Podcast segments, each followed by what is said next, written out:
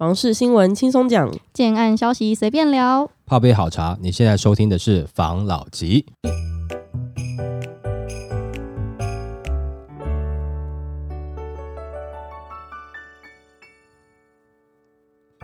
关心你的房事幸福，我是房老吉。我是大院子。今天呢，我想要来分享，现在不是房市状况不太好吗？很多建商啊，在购地呀，我说的是中小型啊，在购地的时候都会受到一些挚爱难行的地方。我想来跟大家分享，现在银行对于这些建商跟这种土建融所做的一个管制措施的感觉。这一篇新闻是压垮建商稻草，中小银。土建融利率飙破三趴，那新闻大概内容是中小型的银行土建融的利率现在飙涨嘛？建融金建三点五趴的新高，以价质量、资金紧缩以及银行法第七十二条之二上限等问题，使得全体国营土建融的水准都拉高了。除了大型行库土融、建融分别从二点六趴、二点八趴起跳，金融圈人士更透露，中小型的银行资金成本更高，土建融的利率涨得更凶，早已破三。那土融利率来到三点一。趴建融利率更精建三点五趴的天价，但是呢，虽然现在土建融利率已经出现了上述的天价，那金融圈的人士也不会言的说，就算利率再高，建商也还是会借，因为先前央行大举限缩土建融的层数，加上房市市况低迷，使得建商预售的情况普遍不佳。现在对于建商而言，能借到足够的款项才是重点，利率反而是其次。对于建设公司的确是这样子啦，你不要太夸张的话，不要利率二十趴的那种。那我觉得在现现在的利率来看，其实都是他们可接受或者说可运作的范围。他那个土建融啊，是房子盖了之后，中间我还是可以再去一直借吗？对，就是说你在盖的过程中啦，你用土地跟建物的融资去把房子盖完，应该这样讲，它的利润已经抓好了，或者是说他现在准备要预推的个案，他已经把利息有可能会产生的这个增加成本的部分，会转嫁在它的售价上面。他说中小型的银行现在土建融的利率比较高，那一般大型的行库，它的土建融利率我刚才看是稍微低一点点，是不是大的建商在大的行库比较容易借到钱，小的建商在小的行库比较容易借到钱？对啊，基本上是就是要看你个人去做信用贷款好了，你能够在大的银行拿到比较好的利率啦，或是你要贷款的总额，通常是你个人条件不错。那如果你条件没那么好的话，那可能大的银行给你的条件不好，你就会想要找小银行啊，你可不可以多贷给我多少钱啊？利率可能会稍微高一点点，但是我能够接。接受，譬如说，我今天是要还债嘛，我跟大的银行贷款贷不到，但是我跟小的银行贷款，我可以贷到足额的金额，但是我的利息比较高一点点，那我宁愿去尝试，因为我的目标是还掉我的债嘛，就是以个人的模式来看是这样子嘛。那建商的话，当然就不一样了嘛，我要足额能够确保我的案子不会烂尾楼嘛，对我只要不要烂尾楼，我的资金转得动，之前我们有讲过嘛，就怕转不动，我只要转得动，我就一定会获利嘛，就是我已经把获利的。空间加上去了嘛，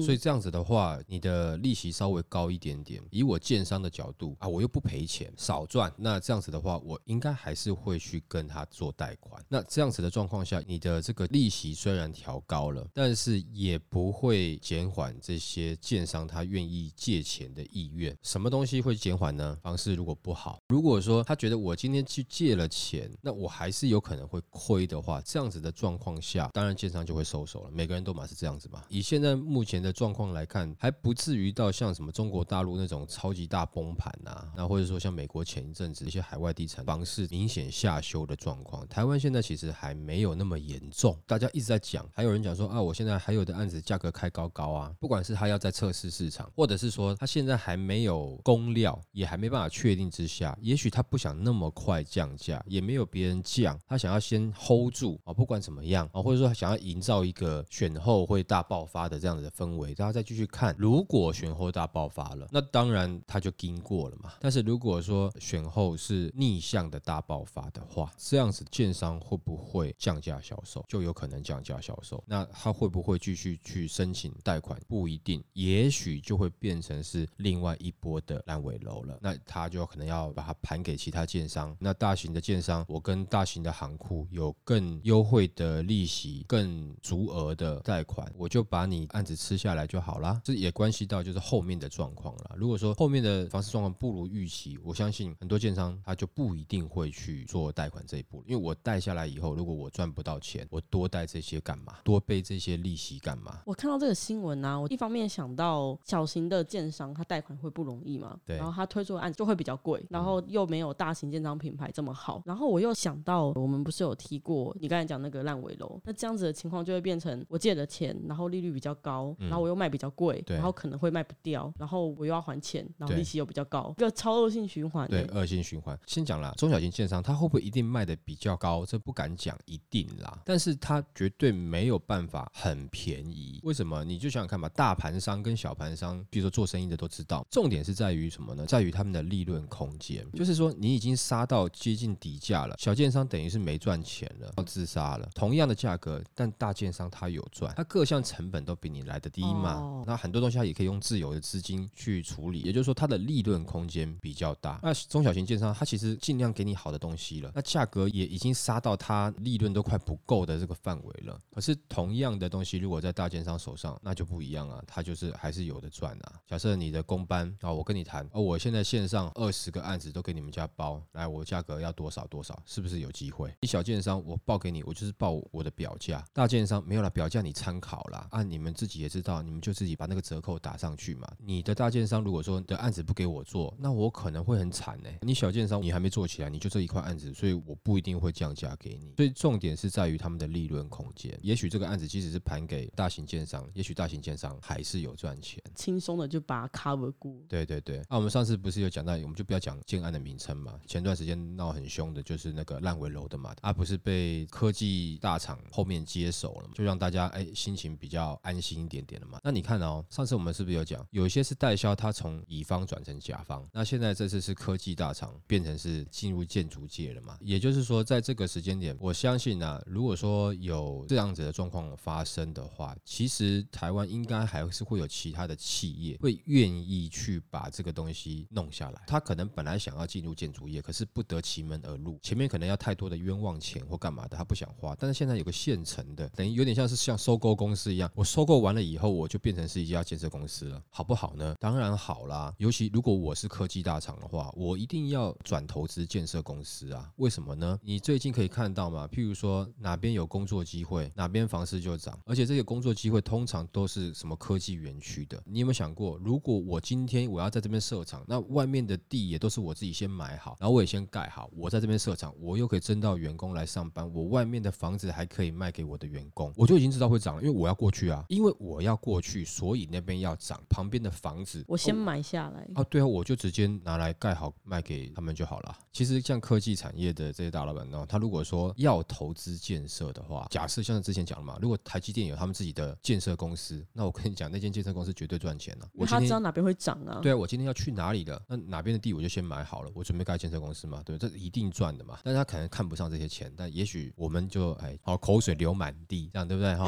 那再来就是说要盖不盖，什么时候营运，他都清清楚楚。那那块房子我就说，反正我跟你讲，这边哈，未来四年后就会有台积电，会有多少的这个工作机会，我讲了就算。嗯，为什么呢？我是台积电子公司啦，举例啦，哦，嗯那这样子的话，是不是对他来讲，他比一般的建设公司更厉害？很可怕吧？而且啊，我听说中南部的建商，之前我们不是要在讲那个信托的履约保证，中南部的建商它配合度比较低，比起北部啦，很多时候北部的建商他去跟银行借土建融的时候，就会一并信托了。但是中南部的建商可能，我有看到的消息是，他说中南部的建商因为之前有科技议题的挹注嘛，所以他们的案子普遍都一炮冲天嘛，所以他们很不愿意去做信托这件事情，就会拿翘啦。所以现在银行我在说，如果你不愿意去做信托的话，他就不见钱。很好啊，既然一个好的政策的话了，不能说它已经很完善了，嗯还在进步当中，就是方向对的一个政策，我觉得应该是全台湾都要啦。对啊，嗯你不要说就换了地方以后，它就有这么大差，因为毕竟这是在保护购物人嘛。那你保护到多少，就还是看建商自己啦，一个健全的政策啦，也不能说完全保护了。那我觉得这样是比较好的啦。没错，对，要不然的话啊，只有北部这样子，那、你中南部没有，我这个保护机制已经还不够完善了，那更何况你有的人还不照做，也关系到我们一一般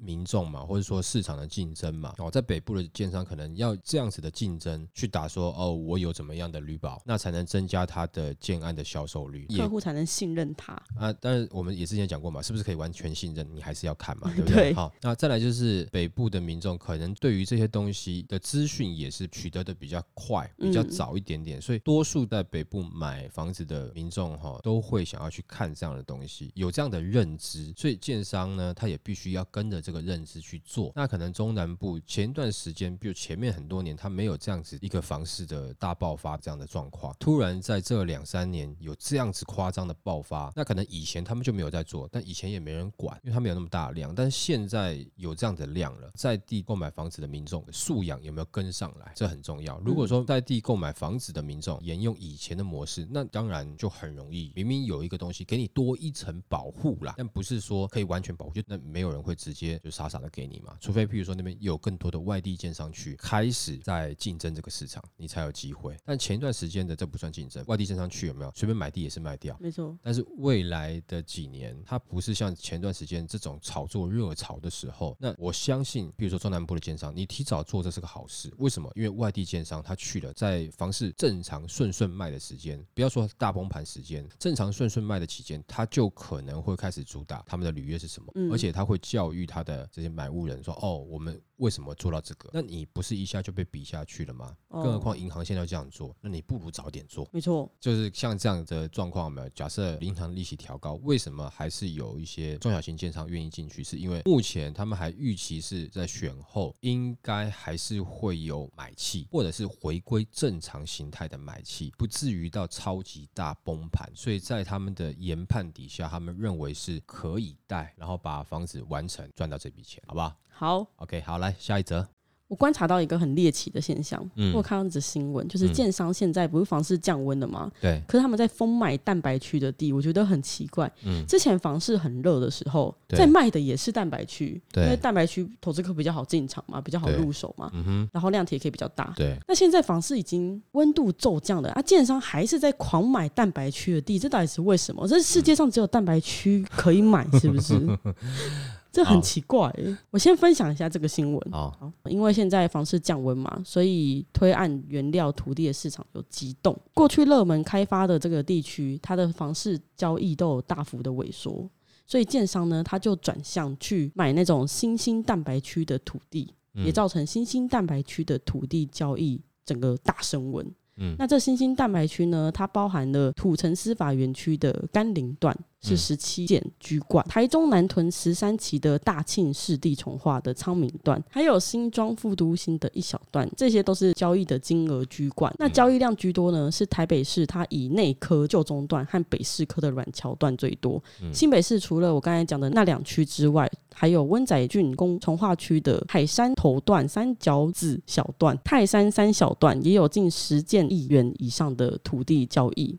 那除了以上之外，还有桃园，桃园的大园客运从化区的客运一段，以及基捷 A 十站的三鼻从化区新鼻段等八件最多。那新竹则是以光谱二期新雅从化区金雅段最多。台中除了我刚才讲的那些之外呢，北屯区的单元十二、十四期从化区洲际段也有近十件的交易。那在南部方面，土地交易的乐趣则集中在台南二空新村以及九分子从化区。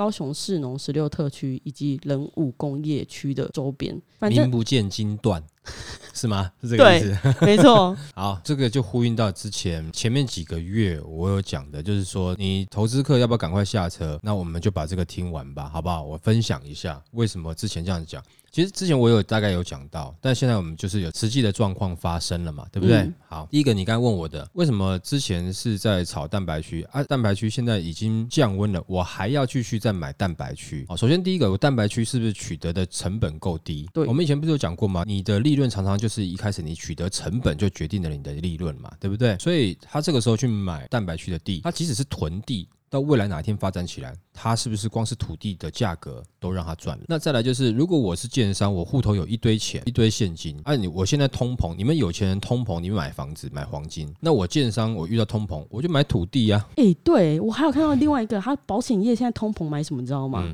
他们都买商办，是不是？因为这个都是未来有机会增值的嘛。嗯，哦，那先不讲是不是增值，那至少会保值嘛。但是土地增值的几率很高嘛。嗯，对不对？也许在未来之后，我加工过之后，我会赚到钱吗。以上面这一两点我们不看，再来讲下一个。现在房市没有之前那么热，大家头脑清醒了，药效过了，所以你在原来的蛋白区继续去推新案，请问一下，你有办法把价格压下来吗？你有点难。因为你可能在热的时候，你买了那边的土地，你这时候推，你的价格就会关系到你当时的成本。而且我在这个区域我降价，也许我还有别的案子，那是不是代表我上一个案子会卖不动？我还没有卖完的案子会卖不动？如果我是建商的话，我不可能在同样的区域推一个新案，价格比较低吧？我不自己打自己吗？那是不是告诉大家就应该要降价了？不可能嘛！所以我在旁边一点点的其他蛋白区，我重新推案，我可能推的价格就很友善，但是它是一个更新的区域，所以跟原来那个区域就好像无关。之前炒作没有它，所以我在的时候在。这边推这个案子，我就针对房市稳定期的时候的自住客，你来这边，你买的价格可能是你首购贷款就可以负担的。你当时没有花钱去那边炒作，你现在来买这边自真正自住的房子，你有没有可能买到便宜的？有啊，你投资客想赚钱，但是你投资客你就是养那间房子啊。嗯，那建设公司想不想赚钱？他更想赚钱呢，因为他除了养地。养房子，还要养员工、养人呢，所以他是不是可以找新的案子来推出，让他自己赚钱？他没有在管你投资客嘛？赚不赚是你的事啊，你再怎么样就是你自己一个人啊。可是我发生什么事情，我是全公司几百个人啊，或是几十个人这样的员工数会受影响，那我不会这样做啊。那所以我就是找新的区域再推案，按那个价格一出来哦，人家会觉得说啊，对啊，A 蛋白区好像也没有发展起来这么贵。那 B 蛋白区跟 A 蛋白区都是，比如说五分钟之后进入繁华市区，都同样是五分钟，请问一下，我选。择 A 还选择 B？B 如果它的价格是我首购族能够负担的价格，选 B 呀，对吗？那这样子到底是房价降？有的人说啊，没有啊，某些区域还是没降。对了，你同样看那个区域，它可能降的慢嘛，它不可能随便乱降嘛，因为关系到它的这个成本嘛，对不对？而且他当时他让他自己的资产就降价了，那不就是蒸发掉他自己的钱吗？所以他就选择其他地方去做开发。对啊，那其他地方同样，因为你的蛋白区的 A，你也没有什么机生活机能嘛，所以你的机能是吃什么？你是吃比如说市区的，那你要吃市区的这些机能，你需要多久？你需要五分钟。OK，那我蛋白区 B 呢？我吃市区的机能，我也是五分钟。我没有跟你蛋白区的 A 比，我跟你谁比较好？我跟你比的是，我们都一样，离这个市区是五分钟，我们都一样是新兴的区域，我比你更新一点，所以我便宜很多。那这个时候本来想要买房，本来想要去跟一些投资客去接手的，他是不是就转向？转向对，那我干脆买，反正都是五分钟啊。你现在你你 A 你也没有发展起来嘛，那 B 也还没发展起来，那你怎么知道 A 会发展起来？你也不知道啊。那为了让我自己住的舒服，也就是说我未来的财务规划上面是比较舒服的，我何不选 B 呢？对不对？嗯。那这样子的话，请问一下，前段时间你的投资客，你现在也没有要认赔杀出的投资客的话，到建商开始推这样子的案子的时候，你觉得你的还卖得掉吗？你要思考一下，因为尤其你们现在工期都比较长嘛。交屋之前有比较多时间考虑嘛？你要不要赶快就是卖掉一下？他应该要先判断他附近那个蛋白区啊，建商如果有买的话，要先猜他可能会出多少，就在那个区间看能不能把它卖掉，就赶快卖一卖。对啊，对啊，是啊，没有错啊。所以这之前我们为什么会讲说投资客有没有？当时该出的时候，我们讲说赶快卖一卖，嗯，哦，或者小赔或者不赚赶快卖，在那个时候讲，那时候好像是五月还是六月的时候讲。那个时候你是一个有机会可以这么做的，但是现在我个人觉得，除非你是有能力稍微长期持有了，我现在讲的这都针对一些短期的投机客。如果说你现在这个时间点你不做小赔，要想要卖掉，你想要继续盯的话，那等到建商在其他区域推出这个价格跟你落差很大的，那你就会怕了。首先第一个，你手上拿到的价格是被炒作过后的价格，你是不是第一手跟建商拿的，你都不知道，中间有没有其他的溢价，你不知道了。但建商在旁边他开的案子是。Total 他一手的，嗯，你懂我意思吗？他开出来价格也是他自己一手的，而且那地方还没有炒作，还没有其他的溢价状况发生，所以他跟你的价差会让人家很有感啊，你懂我意思吗？而且再来是到那个时候房市可能比较持稳，甚至他稍微稳冷一点点的时候，有的建商还会给他，譬如说更优惠的加装潢加什么，哎，对，或是更优惠的自备款的付款方案，甚至或者是说做建商贷款，这个你投资客做不到啊，那所以这时候你投资客的房子怎么办呢？就掉在手上嘛。他现在在不卖，真的不能怪建商客，建商就拿他来垫价的啊。就没错，就是你这边已经开了多少钱了，我这边才开多少钱。对你那个啊房子有没有都是被投资客赚去了？你们说建商是奸商，我们哪有？其实我们推案的价格都实实在在，是那些投资客把价格炒上去。你去买那个投资客啊，溢价价格，你只是把钱拿给人家花，对不对？嗯拿钱给人家去出国去玩，去买包包、买衣服，对你不如买买我肩上的案子，我们是实实在在的经营，随便讲两句话，你的这个投机客的案子哦，就挂掉了。对啊，对，除非你是真的有能力走长期的。就抱着。啊，嗯而且再来是你当时买的区域也不是那种很奇怪的区域，是它真的有一些不管是建设啦，哦，或者说相关讯息，它是未来真的是实际可以上涨的区域。嗯那你这样子，其实中长期就持有的话，其实你未来会是赢家嗯，哦。但是这个也会属于比较正常的一个投资投资，对，嘿，没错。但是如果你短期的这种像股票式的操作，你这时候还不赶快处理，你大概也没有什么机会处理，就是你就越来越辛苦了。这样子的态势已经越来越明显了。可是，在几个月前我们讲的时候，就是有人不高兴嗯啊，或是有人来按到站嘛，是不是？有人觉得我们在唱衰他们，嗯，但是。我们只是在提醒。没错，我提醒，因为你说我们自己有没有在投资啊？我们其实也有看到好的案子，我们也有投资嘛。嗯啊，只是说啊，这样子的话，哎、啊，都已经看到这样的消息了啊，你不怕，你怎么不处理？你可能比较眼光可能跟我们比较不一样，我他可能眼光很长远的。之类的，对，而、我们是比较怕死的嘛，对不对？嗯哦，就是说，哦，这样子风险好大，而且我个人也是比较倾向于说，要投资哦，你不要做太短期的投资，哦，嗯太短期的投资其实都有点危险啦。嗯好、你要自己先评估好自己能够做中长期的投资，再进去投资会比较好。啊，你所有东西都是要靠，哎，我今天拿到单，然后转一手，对不对？就可以卖掉。当然，你说我们认识业界人士，我们拿不拿拿得到啦？啊，我们会不会这么做？很久很久以前就讲说嘛，以前我有做过嘛，对不对？嗯那后来我就不这么做了嘛，因为我觉得那个钱其实真的会有点来得快去得快。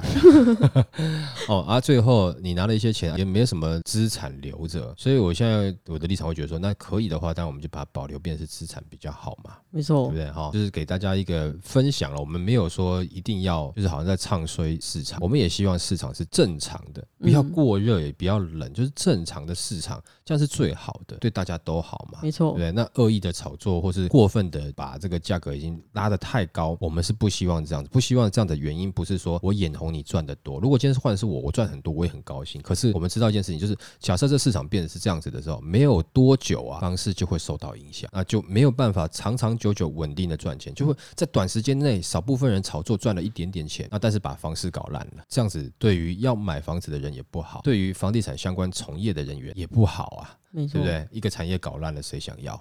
是不是？嗯好，来，好来下一则。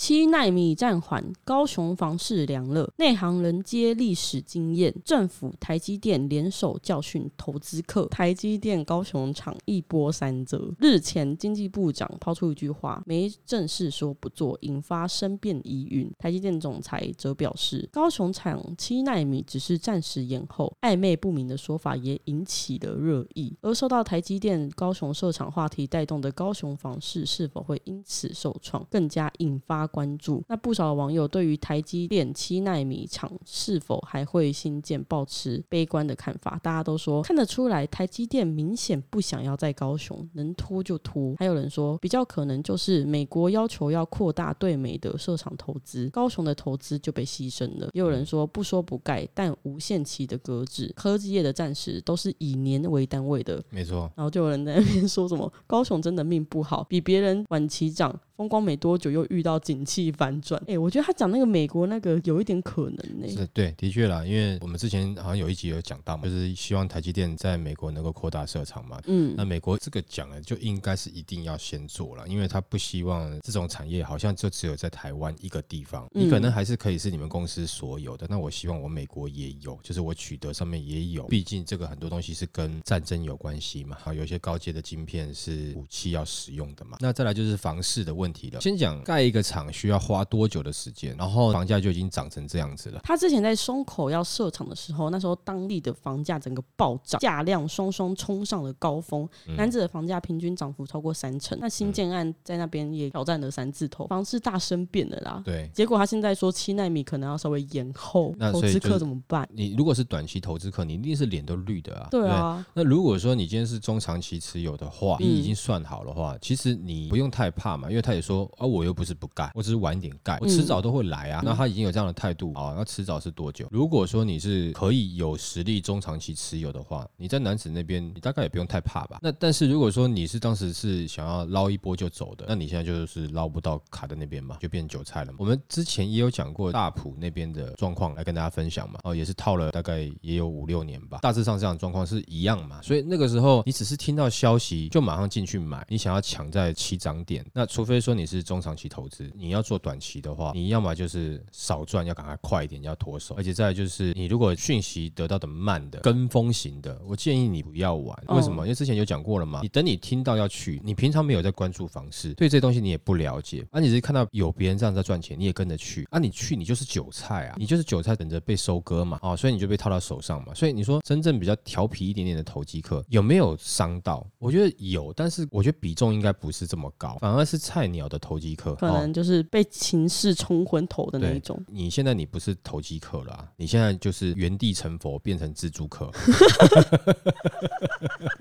蛮好的一个概念，是不是？真的吗？你就你就说服自己，其实我不是投机的，我是要买来自住的。对，然后他就开始去重念大学，想办法进到科学园区里面。对，他改为投资自己，那也不错嘛。很多事情你换个心境去看。譬如我举个故事，我本来只是帮我朋友拿情书给这个女的，朝夕相处，结果这个女的变成是喜欢上我，然后跟我在一起了。嗯，这是不是一个佳话？那我本来只是帮建商哈先拿到手，我是要转给自助客的，对我就转给自助客，我是中间小。赚一手嘛，对不对？转着转着就哎，我变成最后一手，也变成一个佳话。你最后跟这个房子在一起了，同样一个逻辑，你去看这两件不同的事情，那你用这样同样的心境去看，你会觉得哎，你赚到了，对不对？你说当时只是帮忙人家传情书，就现在这是我老婆的垮瓦赫。我当时只是想说，我中间赚一手要转手给真正自助客，现在变成是我的房子瓦赫被问到啊呢？你换这个心情你去看，你就觉得其实人生很幸福，真的，是不是？所以啊，我就给那边的一些当时要做短期投机客。一些祝福，哎，一些祝福了。你其实蛮让人家羡慕的啦。无心插柳柳成荫，你本来没有的，但是你现在有了，就要好好开心的去享受。没有错，现在房贷的利率上去了，整个的全球看看起来好像景气哈会进入一个下修的阶段。但是你要知道，这个是爱给你沉重的负荷，就是沉重的负荷没有错，但是它一切都是爱，因为你可以在这边建构你自己的家。因为你当时会买，你一定会觉得这个别人一定会买。那为什么？别人一定会买呢，一定是这边的风景好啊！你当时跟人家介绍的好，就全部自己来享受，自己拥有，蛮好的啊。比如说他那边有电塔啊，电塔不会不好了。电塔其实那个电磁波，你只要每天在那边有没有打坐哦，那电磁波可以让你有没有从头通到脚，让全身的查克拉通了以后，搞不好你身体更好哦。这是另类的电疗。现在你不用给别人，你自己可以享受啊，那这样是蛮好的。当时我跟你讲说啊，你买到赚到了，这次未来一定会涨。现在你不用给别人，因为现在就是你的，你赚到，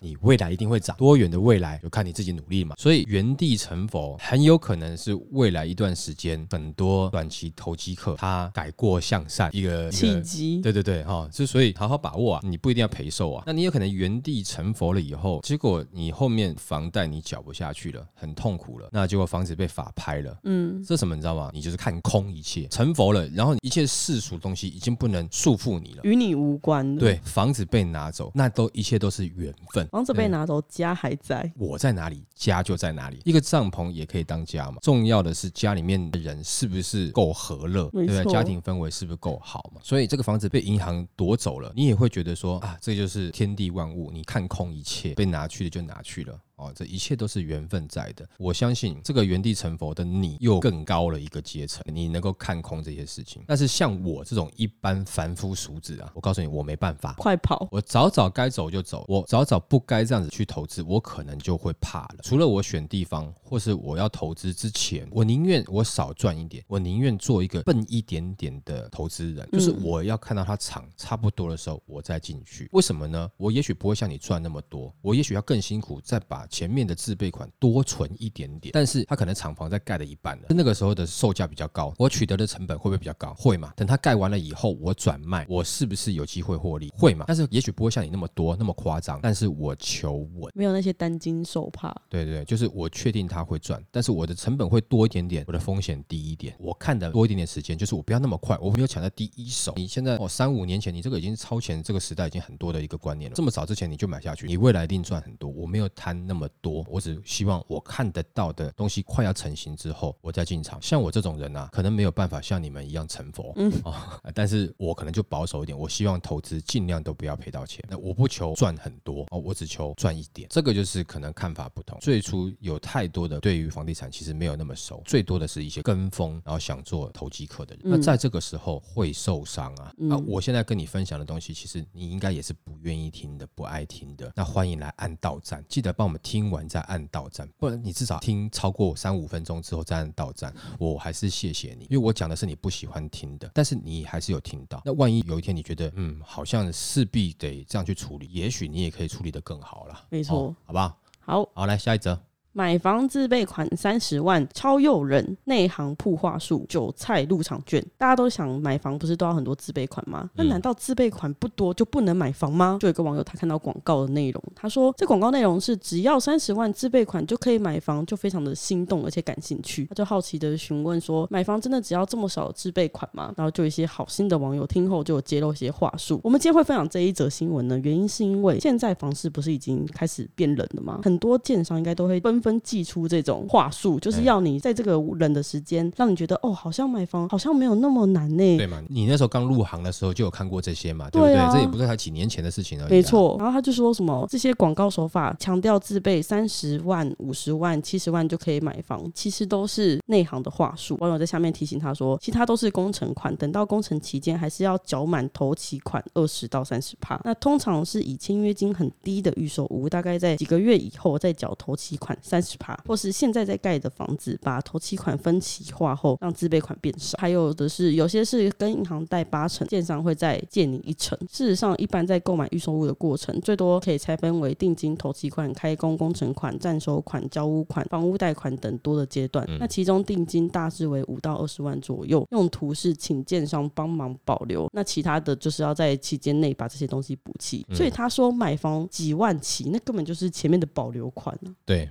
没有错。那就是你还要去注意，你这个房子盖到哪了？它要盖多久？这前面这些时间，你来不来得及去准备那些钱？对，没错。这个以往的经验啊，假设如果说有新建案啊，刚推出，譬如说现在没有你的自备款三十万，像这个时候说刚推出，你赶快去，因为它有可能这广告在推，它如果没有卖那么快，它后面已经开工动工了，在盖了。对，没有错。你签约，那你只要付这样的钱。可是后面我们工程期款已经到了哪里了？你必须得在什么时候慢慢补足到多少？你会觉得哇，那这样不是等于于你们广告作假吗？没有啊，我们当时讲的就是你这样子啊，但是工程期款照后面的正常去付啊。如果说你这个是早点去的话，你可以享受到它这个时间拉长的一个优惠啊。比如说你一年前跟一年后去买这个房子就不一样了。我一年前可能真的我就是三十万，然后中间慢慢我再付一些其他的钱，对，时间拉了一年。可是你一年后可能去买，你三十万之后没多久你就要把剩下的其他的金额要补足哦，你就会比较辛苦一点点。当然也也有可能你就买不下去了。但是你说这东西有没有是拿来骗韭菜的吗？还是说拿来骗自助？客的吗？我个人倒不这么认为啦。嗯，哦，就是因为你清楚了以后，你去了，他也不可能逼你签约嘛。对啊，我就买不起，那你只是去现场了解一下案子嘛。但是这个是对于建商来讲，他开出来一个比较让你能够优惠，不是说价格优惠，是更优惠的付款模式，让你可以买房子嘛。其实很多人要买房子，最重要的第一个就是我自备款够不够。比如说到时候我贷款以后的利息哦跟本金我缴不缴得起？但是一开始的出点都是在于我的自备款够不够。够，如果你能够解决掉我自备款的问题的话，我有可能会愿意买啊。我都已经想要买房子了，难道我会想要说我都不付钱吗？不可能嘛。那所以说这东西完全是去洗你韭菜骗你的吗？不太可能啊。它吸引你过去，对，它只是吸引你过去，所以这个形容我觉得是过分的啦。就是它不是要像诈骗集团骗你过去以后，然后把它洗你一波，不可能，它不是这样子的。它的这个模式就是，既然你的问题挚爱点是在于你的自备款有点点问题，我想办法自备款更好的一个付款计划。给你，那这样子是不是对你在于买房有帮助？哦，前提是你你想买房的。那你如果你不想买房，这些东西都跟你无关嘛。那如果说你想买房的话，这东西会不会让你比较轻松一点点？其实是会的。包含你刚刚讲的说，譬如说建商贷款给你，这也没有不好啊。那他要赚利息可以啊，那不然你找家人借嘛，也是可以嘛。如果你真的想买房，你也可以找家人借嘛。找家人借，如果借不到，那其实或者是找亲朋好友借，你好像不好开口。其实找建商借不是更好吗？你就是付个利息给人家，等于是你付了一笔钱买到一笔钱，然后。后来让这笔钱可以帮你买房子，这就是一个像投资的概念嘛，因为你可以动用这笔钱嘛。我本来没有这笔钱的，但是我只要花了一笔小钱，我就有一笔这样子的钱可以动用，帮助我去完成我后面的梦想。哎，这是不是不错？是不错。但是首先你必须得去考虑这样子的计划是不是你后面的收入，你是有想好怎么样去把这个东西偿还的。你如果都有想好，在你计划之内，这些东西都不是问题。问题在于你可能一开始不够，但是他帮你解决了这个问题，那你的问题就变小了。没错，对对我跟你讲，一开始不够这个问题，除了他帮你解决之外，还有另外一个人也想帮大家解决。嗯 一开始不够这个问题。嗯我看到另外一篇很有趣的一个议题，嗯他是在讲零头起款也有房，有一个前立委嗯沈富雄，他就有提出一个无息的政策，嗯但这个政策还没有实施啊，只是先讲给大家了解一下。嗯他希望让年轻人更好的去买房子，六百二十五万就可以买到千万房，嗯那当然是引起网友们一阵的轰动。啊，他这个我有听过啦，我就简单分享一下他的看法是什么呢？他就是用一个梗啦，以前是不是农民耕地有没有有嗯三七五减租这样嗯的一个词？他就用三十七点五趴，也就是说你买房子有没有，就是有三十七点五趴政府先帮你付那，然后剩下的六十二点五是你自己付。嗯那什么意思呢？就是举例你的房价假设刚好一千万，你只要六百二十五万你就可以买，嗯而且呢三百七十五万政府帮你付，等于说你不需要付头期，然后政府付了三百七十五万，剩下你就只要直接去贷款，直接买了房，你就直接开始贷款去缴你那个六百二十五的贷款就好了。如果说你要把这房子卖掉之前，你必须把这个三百七十五还给政府，或者是说你在缴贷款的过程中，你慢慢去缴这三百七十五也可以。那有的人会说，那我就不要缴啊，我就一直拖着啊。那你拖着的话，假设如果你房子要转售，这个政府就占里面有三十七点五趴的这个利润。假设你房子卖了有涨价，政府就把这他该赚的赚走，哦啊，剩下才是你赚的，然后他再跟你哦课税。你说要实施有点难，就等于是他自己一个一个想法跟大家分享嘛。那有人就觉得哦，哎、很棒，很哦。棒啊！对不对啊？有的人会觉得说，那不是会造成以后房价就是又炒作上去了吗？会不会有这样的可能？哦，对，也有人有这样的想法嘛。嗯那我的想法是觉得说这个蛮有趣的，但也可以变成另外一个，可以从建设公司下手。假设说你今天你卖给这个自助客的啊，或者首购的，你采用这样的方案的话，等于就是我帮你减免税收，然后我回馈到这个自助客首购款去。因为里面有人讲说，他这样子的话，不是就是造成政府有一天会垮台吗？都负担了这么多的三十七趴了，那我会觉得你不如的话，就是直接帮他减税嘛，对，那你就政府不需要去负担那个了嘛。但是这个就是减税这样的做法都一样了，那建商势必就是，哎，我等于我又有多三十趴的空间可以去炒作了，房价会不会上去？可能还是会上去，所以我觉得最好的方法还是各个党派出来做建商，大家在比啊，你们都党派都在讲居住正义的政策，那你们干嘛不自己也出来盖一下？那不是说你要与民间的这个建设公司争利嘛？但是你也可以更了解一下哦，原来现在真的状况是怎么样。嗯对嗯不对？那你可以提出更好的建议嘛？你不炒作，你的品质又好，那其他要炒作的，不就炒作的力道比较弱一点点了吗？这个也是可以一个思考的方向了。没错，对不对？啊，但是现在不管怎么样，房市没有之前那么热了。嗯嗯，啊，总之呢，就建商他现在提出的这个付款方式，我觉得他不是骗，嗯它只是让你有一个更好的付款模式。所以这样子的状况其实没有不好，啊不要觉得说好像是在骗你。没错，你自己看清楚啊，你自己负荷得了进去的时间点，你觉得 OK，那就 OK。对你现在担心这个建商是不是骗你？前段时间这投机客乱骗你，换手就涨了五十万，从你手上赚五十万，你也没在怕的、啊，对不对？对啊你也没在看，你还会怕哦？我们现在是不进场买房，未来买不起房子了，房价怎么可能会跌啊？一定会一直涨上去的啊、等等之类的。嗯你当时都这样认为了，那你现在还会担心这个付款模式骗到你吗？对吧？更可怕的你都没在怕啦。所以如果说你今天有刚好看到什么案子有提出这样的东西的话，你可以去现场了解看看。对嗯不对？哈，如果说有跟我们讲的不一样，真的是在骗人的话，那当然欢迎你分享。不过有没有以往的经验来看，这个不是，这只是让你想要自住买房的人另外一个更特别的圆梦方案啦。我自己觉得是这样子啦，我也觉得是这样子。好不好？那我们今天就分享到这边。好，好，谢谢大家收听这一集的房老吉。拜。拜